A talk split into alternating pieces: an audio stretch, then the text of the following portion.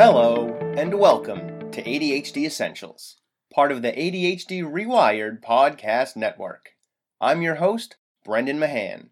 I'm a former teacher and mental health clinician turned ADHD coach, trainer, and consultant.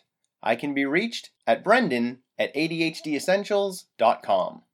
Here at ADHD Essentials, we help families develop the skills and knowledge needed to better manage attention deficit hyperactivity disorder. Visit ADHDessentials.com for more details. What's up, team? I have some news.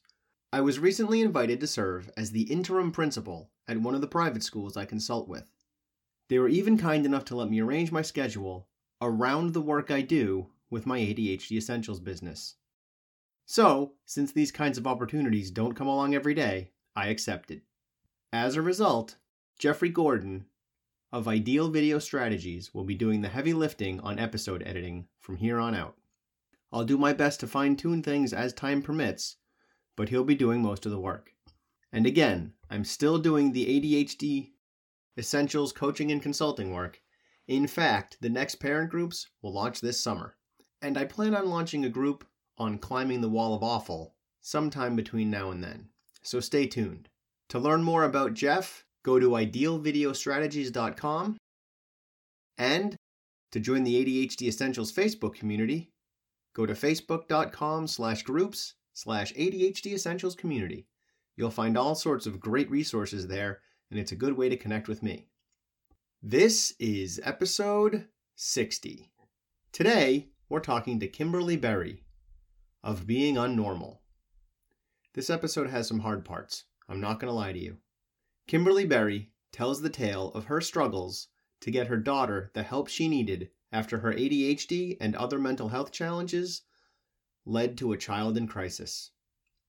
Although it ends well, part of Kimberly's story includes her 10 year old daughter's suicide attempts.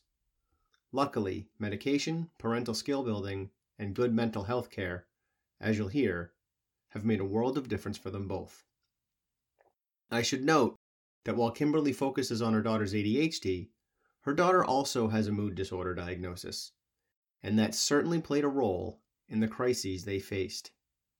I'll include some resources for what to do if your child is in crisis in the show notes, but it can vary pretty significantly state to state, and if you're outside of the United States, I'm sure it varies just as much internationally. So there's a limit to how much of a resource I can provide to you.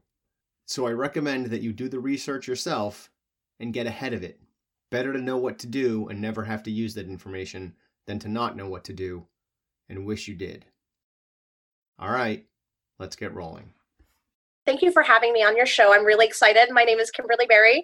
I'm the founder of Being Unnormal, and that is a um, coaching and advocacy group. And I do have a weekly podcast. And that was really a result and a birth of my experiences being a parent of children with various mental health diagnoses, and one of that being ADHD.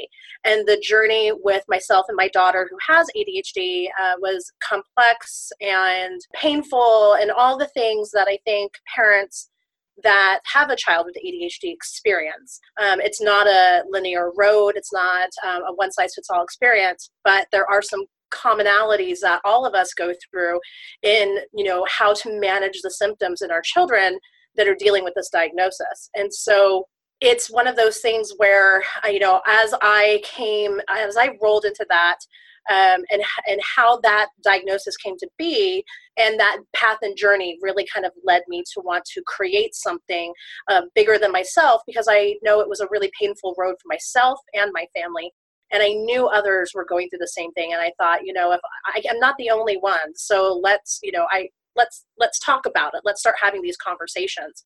And i think adhd is really misunderstood even in the professional realms. And i say professional as in educational or therapeutical realms there's still so much so much misinformation and misguidedness yeah. that goes along with it right? So as a parent who has to advocate uh, not only for my own child but you know helping other parents now advocate for their children it's it can be really really sticky I think ADHD is one of those diagnoses that you know is this blanket terminology. For example, today I was reading this article about ADHD and how a Texas school has worked against ADHD because they tripled recess time. And I was like, wow, so you're telling me the cure to my child's ADHD is just to tell her to go outside and play.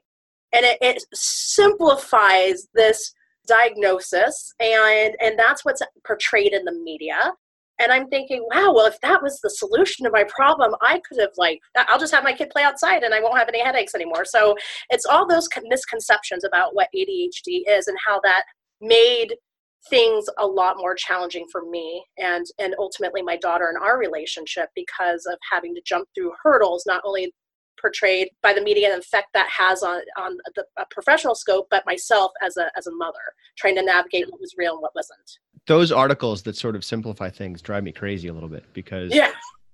they're all about the how sort of. They're like this is how you fix this thing right?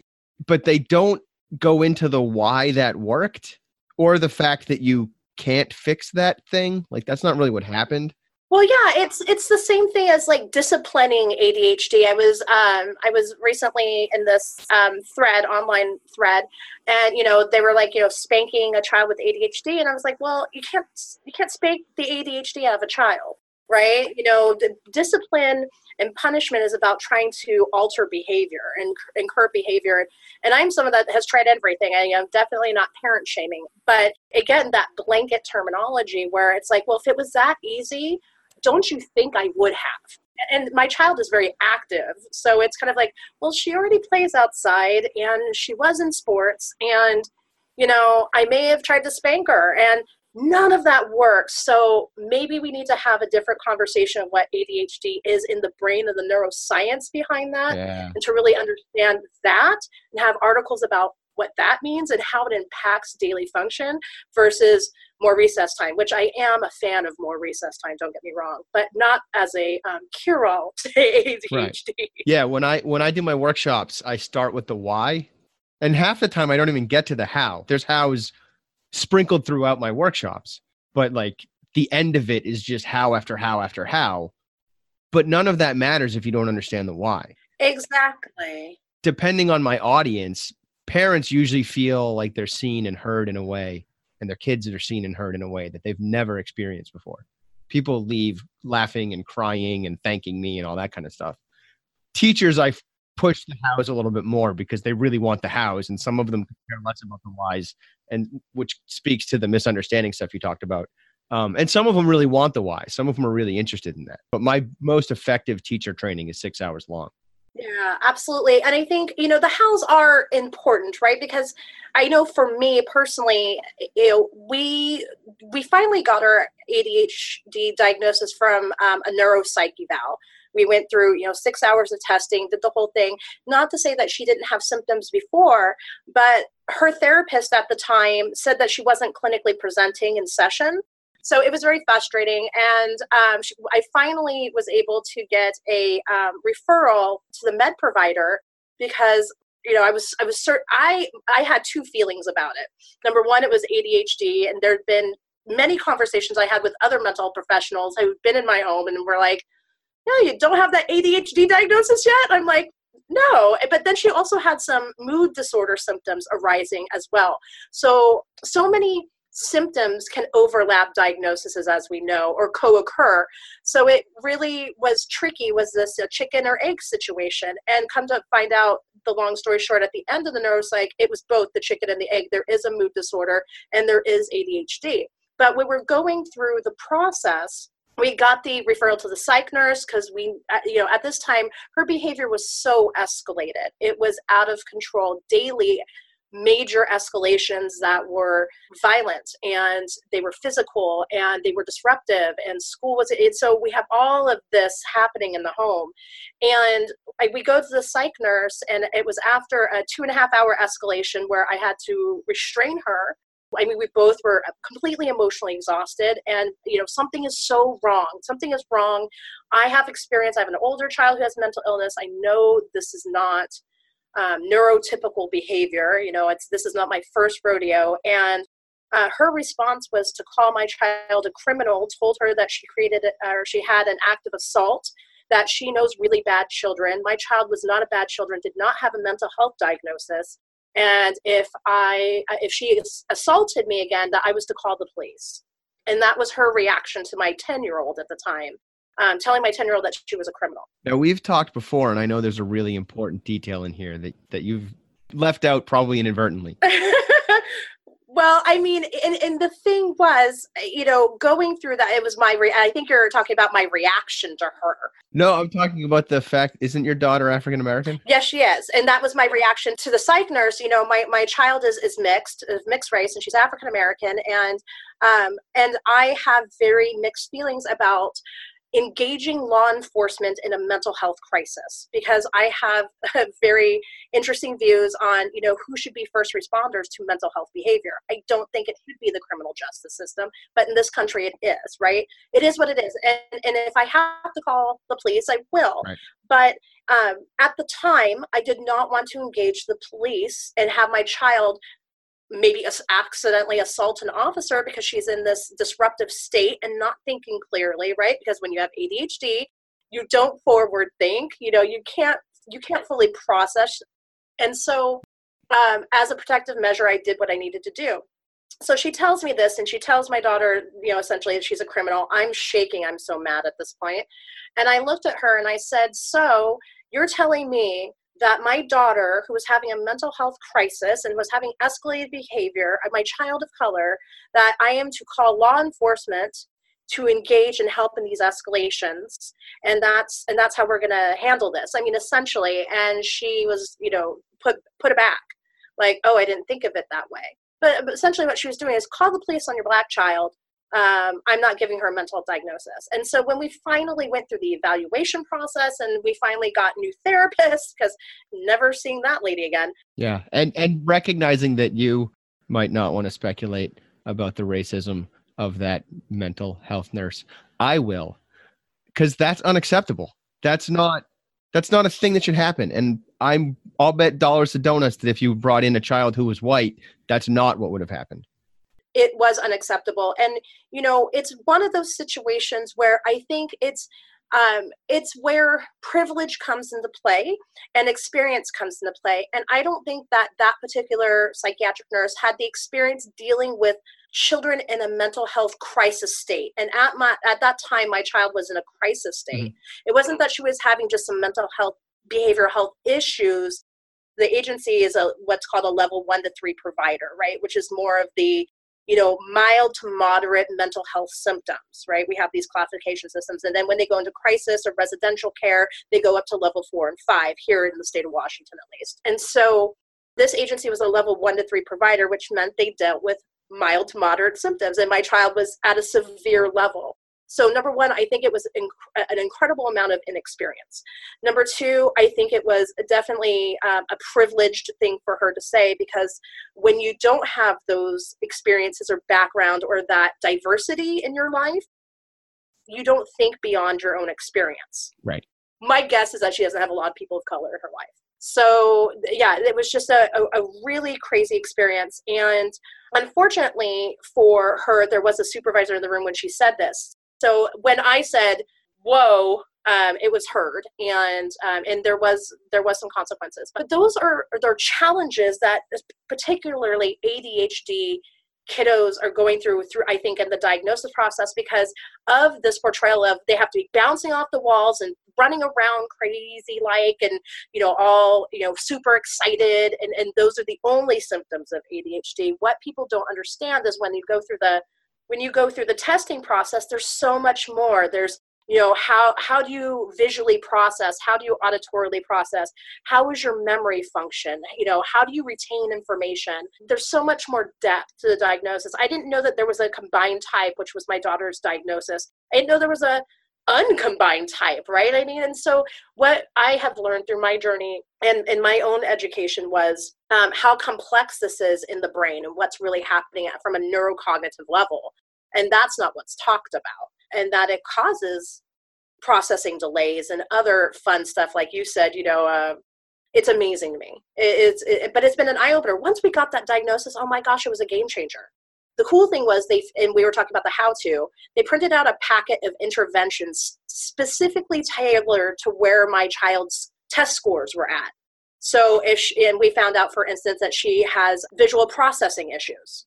So what i was doing in my house was putting up a bunch of visual cues you know oh here's a chore chart and here's a star chart and here's all this stuff all these visual cues for her. Mm-hmm. here's a stop sign with halt on it you know for her to pick up on. But if she doesn't process those quickly, or she processes them differently or not as comprehensively, all my work was for nothing. And now I know I have to take her to those cues. I have to talk to her about what I'm putting up on the board. I have to show her or I have to engage her in that. She has to do it. So for instance, she had to write a morning routine chart.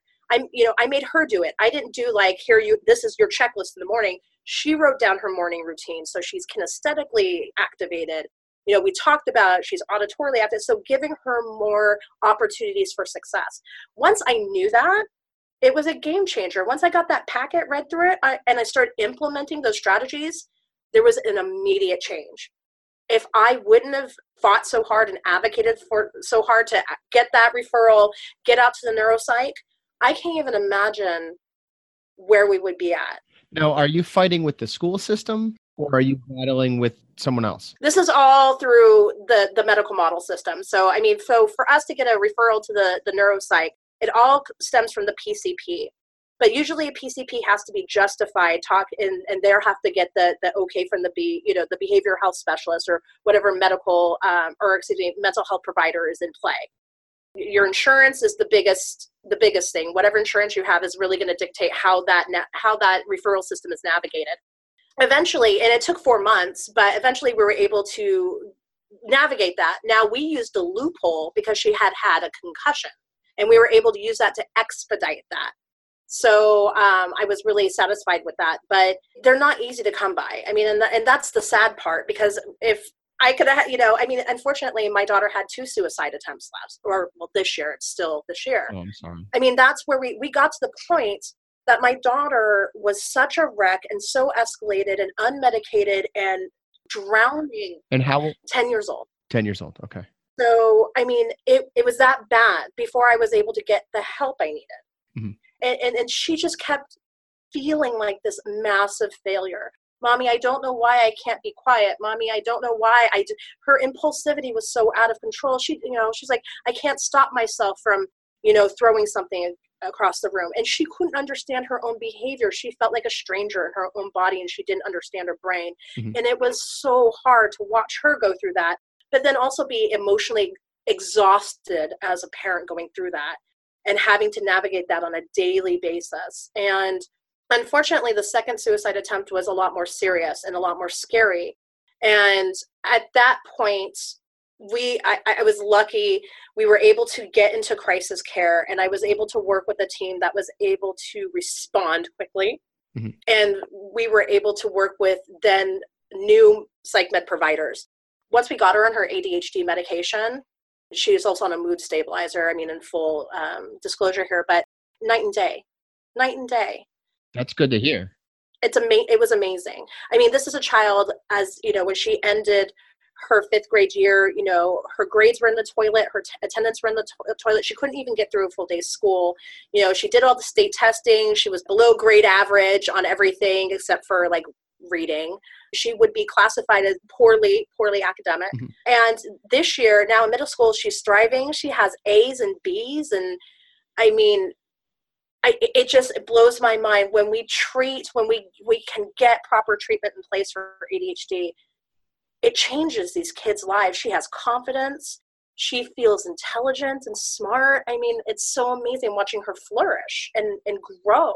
That's awesome to hear. I'm glad thanks ritalin yeah no i'm glad to hear she's turning a corner. That's that's really encouraging especially when you've had two suicide attempts and she's struggled as much as she has in, including being hospitalized. That that's that's great news. She wasn't hospitalized. We kept her out of the hospital, but we okay. uh, we were involved in crisis level care. So what okay. it was, it's a wrap approach. Yep, I was misunderstanding the psych nurse story. No, but uh, when we, we were in the hospital, we were in the um, we were in the uh, medical okay. hospital because she had. Um, but she didn't have to stay there. She came home. Yeah, it was okay. Okay. She didn't have to stay there, and even that experience, the social worker actually was recommending hospitalization mm-hmm. for her. But of course there's no open beds around. There's no right. because she's so young too. So you know lots of difficulties there. They, they're like you can stay in here in the er until we get her a bed. But the closest place that would have the most open bed availability was like six hours away. It, it just was a it was a mess. And even her therapist and her therapy team they wanted her to stay in the home. I was conflicted. I'm like if i can't keep her safe and i have everything locked up at this point you know then i have to make the best choice for my child's safety. And i think that that's one of the hardest decisions i've ever had to make as a parent or thoughts that i've ever had to have as a parent is i can't keep my child safe to be alive.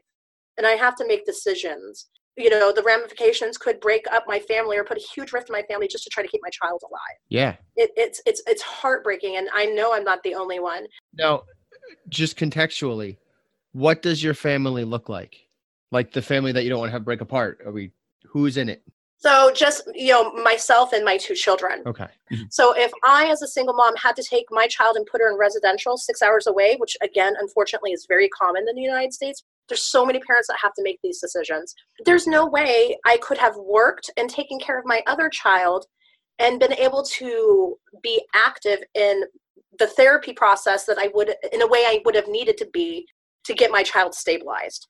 I couldn't have on a Tuesday night gone and visited her. I couldn't be a part of her, you know, family session.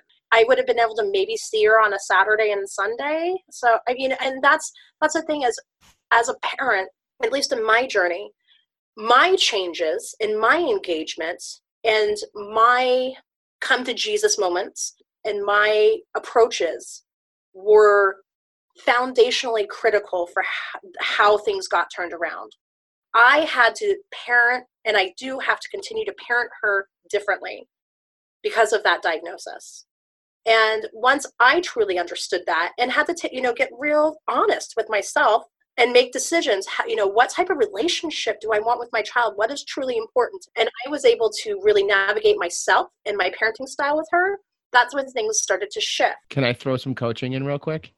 Oh absolutely. Go for it. Have you discovered the offended versus angry phenomenon mm, uh, i don't know if i've ever heard it phrased that way but do tell one of the things i work with my parents about and it comes up in my parent coaching groups it comes up when i do one-on-one stuff a lot of parents who are parenting children that are challenging kids with ADHD, kids with mood disorders, those sorts of things. Yeah. It's really hard and it's really frustrating and it's exhausting and you get mad and it's just the way it is. And so I work with my parents around being offended as opposed to being angry.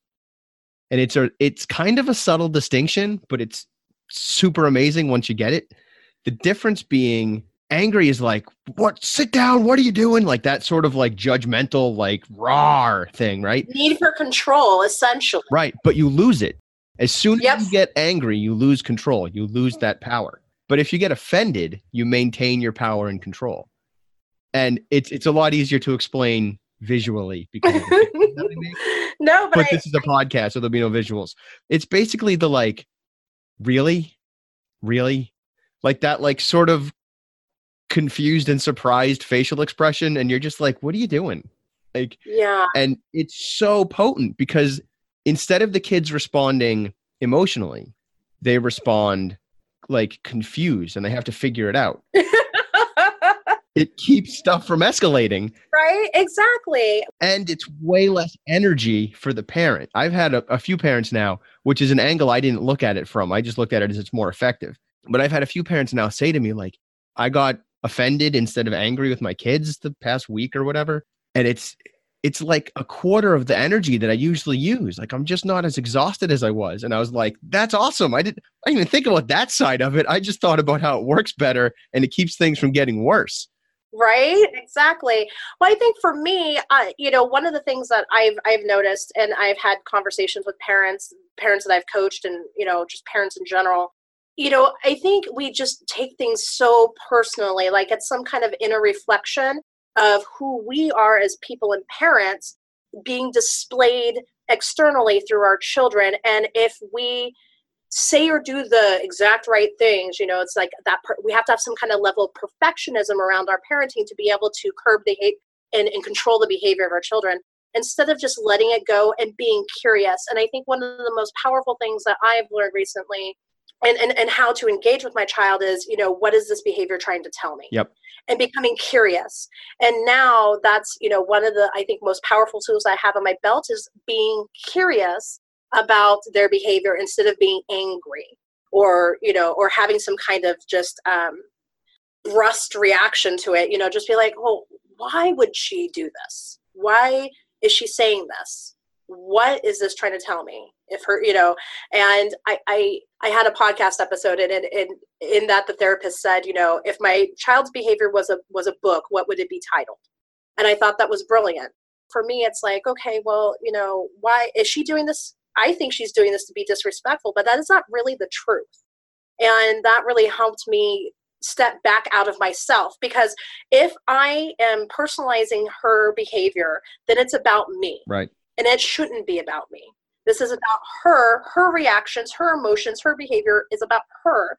My reactions, my behavior, that's about me. Yeah. And if I'm really trying to service and love my child, then I need to take myself out of that. I need that's the, it's not about me. The moment I make it about me, how could she do this to me? And I hear that a lot through the parents I coach how could they do this to me? I'm so sick of this. Well, how do you think they feel too? They're probably sick of it too. So let's change it, right? And and then going from there. And then there's the other component that you sort of skimmed a little bit that is a factor here, and that's that so much parenting is done out of fear because we're afraid of the judgment of society, that vague, nebulous, unclear mm-hmm. thing. And we even feel that pressure at home when it's just us and our kids. Yes. and we interact with them in a way or and usually it's not even us interacting them with them. It's they do something absolutely. right? Like the kid is a little extra loud or a little extra messy or a little sassy or whatever. And we feel like that interaction now has somehow belittled us in the face of society and we're afraid of that even though society isn't even in our house and they don't know yeah.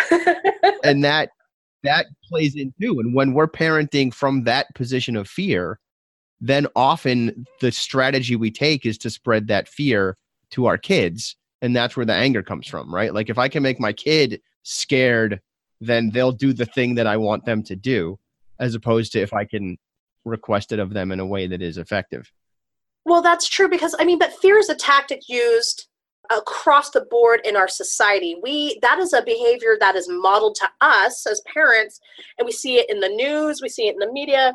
It's one of those things uh, tony robbins talks about this and it's so true when he talks about the level of significance.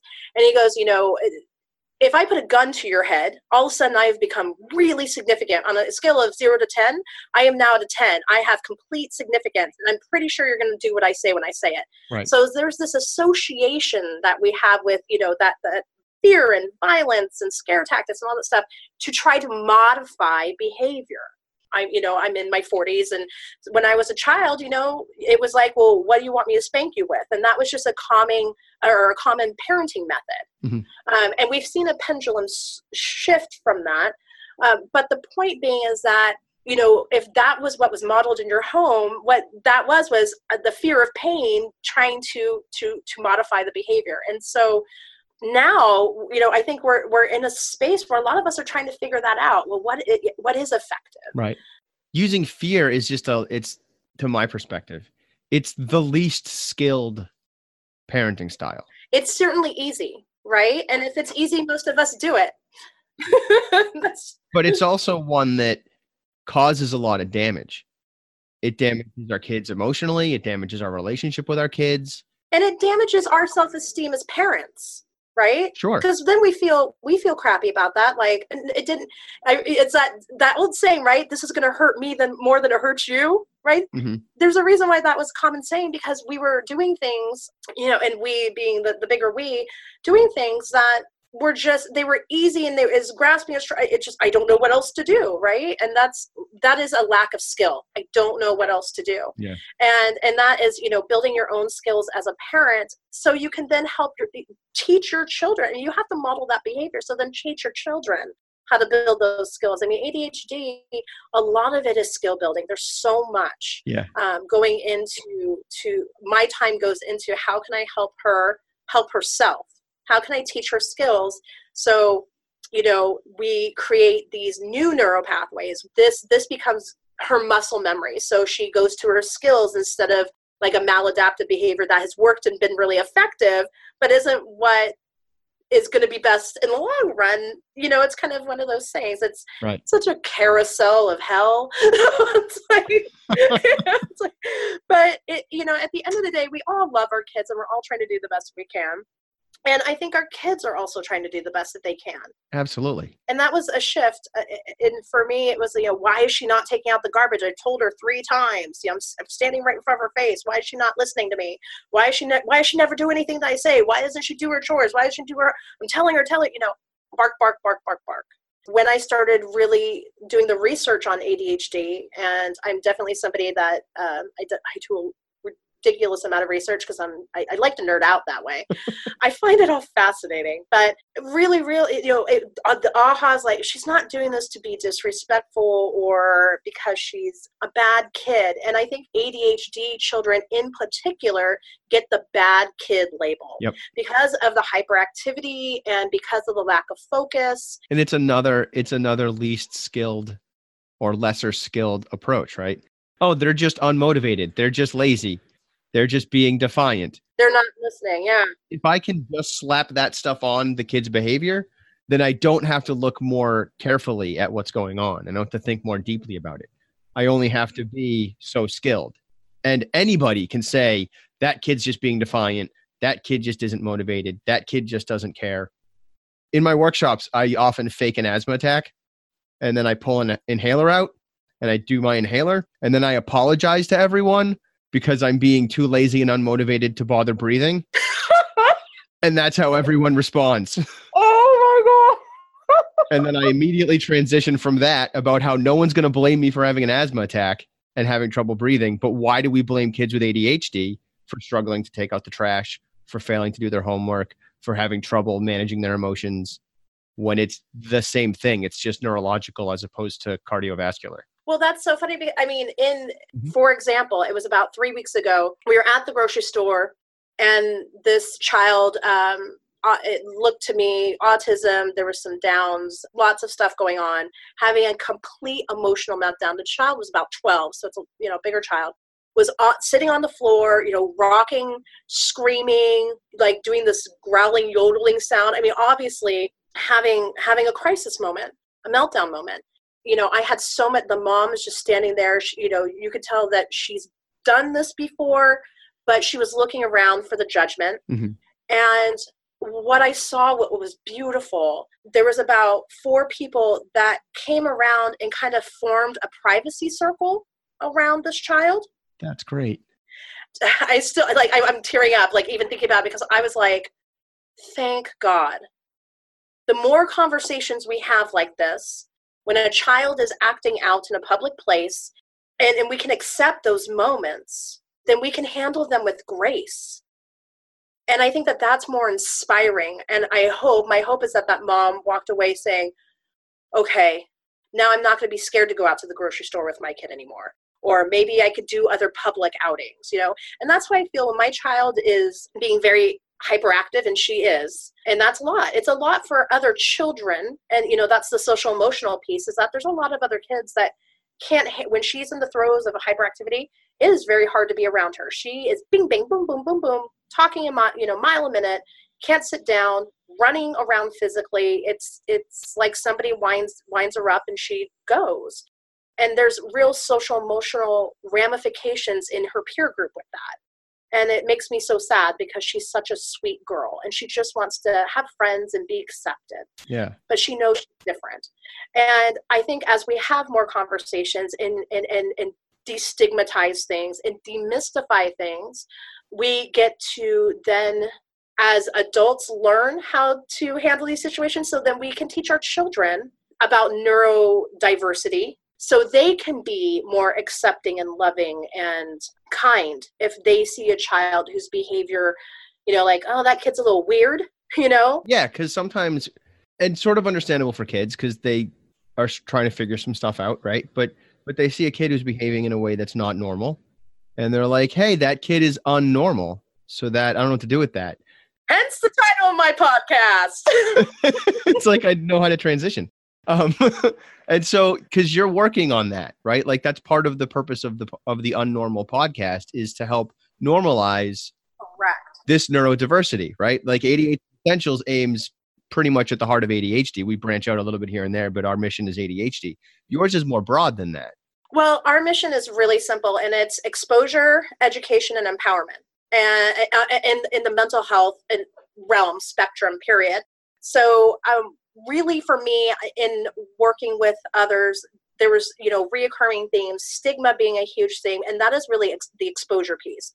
Getting people to understand that if they expose themselves to neurodiversity and neuroatypicality, and expose their own limiting beliefs around that as well and what misinformation that they have accepted as quote unquote normal and understanding that they are trying to seek a level of normalcy that doesn't exist there's no such thing as normal right so we expose that and so for me on my podcast i it's myself and i have a, a usually a therapist or somebody um, with a specialty come on and we talk about specific topics. So every week we have a different topic.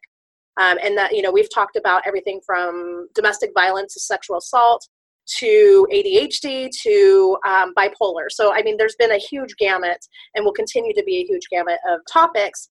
But then we go into that education piece, which is what the podcast really serves to do, is because I bring on, you know, um, professionals it gives them knowledge and knowledge is power. I can make decisions different decisions if i know it's no longer I, I no longer operate out of ignorance. So i wanted to educate people and get them proper access to proper education. Again when we talk about misinformation in the media right? We, then we need avenues to proper education and then the empowerment and that's really especially for anybody who's in a caregiver capacity so you know a spouse a parent grandparent whatever dealing with somebody in their life that has a mental health or behavioral health challenge, to be able to empower them to be able to interact and create stronger relationships. And I do a lot of most of my work is done with parents just because I have a, what's called a lived experience or I provide like a peer support model for parents. You know, it shows them that they can have a different relationship with their children and what is happening today and the now doesn't have to be what happens in the future. So we have to empower you to be able to gain confidence and create clear strategies that are going to be good for you and your family so you can walk forward. So that's really the mission of being unnormal um, and you know it started out as uh, just a, online support and then we have the podcast. Now we're going to be doing webinars and retreats. We have live events. We, we did our first live show um, last month. So it's really um, turning into this amazing movement. That's awesome. So, just being mindful of time, do you have any ending essentials that you'd like to share with our audience? Getting the information out there that ADHD is not what you see on the TV, and that's that's the important thing. And if you have a feeling in your gut as a parent, um, if you're listening to this and you're like, I wonder, or I am questioning, or I am curious, trust it. And if you're listening to this, you probably are having that feeling in your gut because why else would you be listening to this? True. Unless you're trapped in a car with someone who has ADHD and they're like, we're going to listen to this podcast. Too bad for you. Exactly. Right. So, I mean, exactly. But no, that's, that's what I would say is, yeah, at any time throughout your child's treatment plan, if something doesn't sit quite right, trust your gut. And that includes not just ADHD too. I should, because I biased that a little bit with my joke, but but if your kid is diagnosed with ADHD, but you're feeling like, I don't know, I'm not sure that that's the right diagnosis. Maybe it's bipolar disorder. You know, maybe it's autism. Mm-hmm. Exactly. Like I said earlier, there are you know so many current crises, or maybe it's both. Right, or maybe it's both. You know, and anxiety. I mean, usually children with ADHD has also have. Oh yeah. You know, generalized anxiety disorder. So there's there's so many different things, but definitively, if you have ADHD, you also are affected by anxiety. It may or may not be diagnosable, but if you've got ADHD, you are affected by anxiety. It's just the way it goes. Those two things do not get separated. Yeah, unfortunately, they're they, they tend to be besties. Yeah. right. Yeah. If you have anxiety, you might not have ADHD. Anxiety does not equal ADHD, but ADHD does equal anxiety. there you go. Thank you so much for having me on your show. I, I really appreciate it. It's been been fun. It's been a fun conversation.